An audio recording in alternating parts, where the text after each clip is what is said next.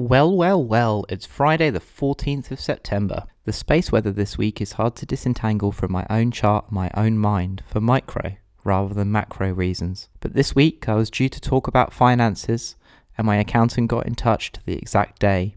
Even I booked our return holiday flights for our big trip next year, exactly on the day it was auspicious to do so, but I only realised later in the week that this was the case. And the full moon coming up this month is in my ninth house, both good for travel and good for finishing intellectual work.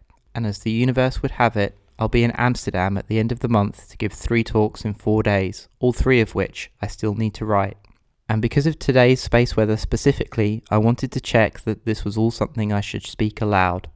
So I thought I'd pull a random card just before starting recording this, and I got the Eight of Wands.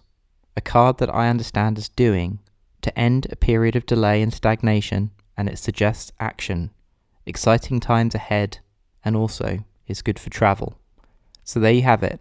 That was the intro to episode 1823 of Permanently Moved, a personal podcast 301 seconds in length, written, recorded, and edited in one hour by me at the Jaymo.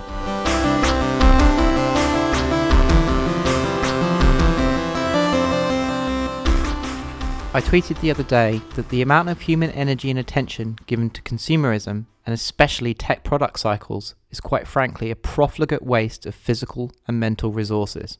Don't at me. In case you didn't know, Apple have got some new phones out this week. Do you really care? No, I thought not. Do you need a new phone? Probably not. Do you need an Apple Watch at all? Probably not. In the 10 years that they've been out, these items, these tools have gone from new and amazing bits of technology to run of the mill consumer items. I don't know about you, but I just really don't see the point in a live blog to a product announcement. I'm not sure if Russell and Hobbs do live blogs for their new toasters, but, you know, the consumerist tech industry is weird.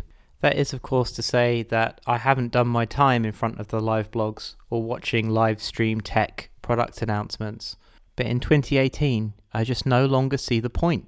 And the fact that there's even a new phone at all on a yearly or 18 monthly upgrade cycle just makes me angry. In 2015, the sci fi writer and journalist Tim Maughan wrote a piece for the BBC called The Dystopian Lake Filled by the World's Tech Lust. I highly recommend you read it if you haven't read it already, and it will be linked in the description. In that article, he has a line quote, Once we made watches with minerals mined from the earth and treated them like precious heirlooms.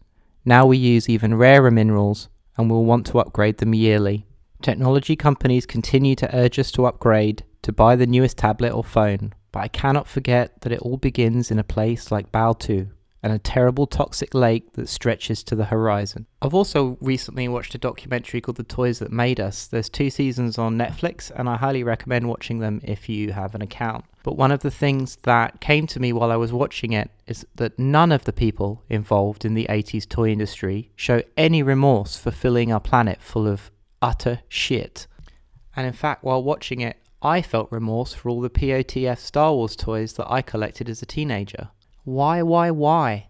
Plastic everywhere. I also recently watched a documentary about Britain's rubbish dumps, and it was amazing. There's a guy that pushes the rubbish around in a JCB bulldozer all day, every day. He spreads and sculpts the rubbish to make sure that there aren't build-ups of methane on the surface that might explode during the operation of the site. His longer term task, a task that he's had for 20 years, is to sculpt the rubbish to look like the surrounding hills around the rubbish dump. I was thinking that he is quite possibly one of the most influential land artists there is living and working in Britain today.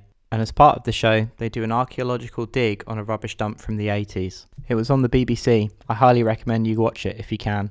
For my part, as I've grown into a 30 something adult, I've tried to reduce my consumption of plastic crap, and to be honest, some of my clothes are quite shabby, but perfectly serviceable. I've saved up to buy things that are more expensive but I know can be maintained rather than going for the cheaper version that is disposable. Shaving with a cutthroat razor instead of a Mach 3 thing is one example. It's exhilarating, dangerous, but you get used to it after a while. Give up soap, shampoo, and body wash and only use it for cleaning your hands for food preparation. After a while, your hair is less greasy and far more natural and you don't ever have to think about it again. I haven't done for eight years now. This has been Permanently Moved, a podcast in 301 seconds.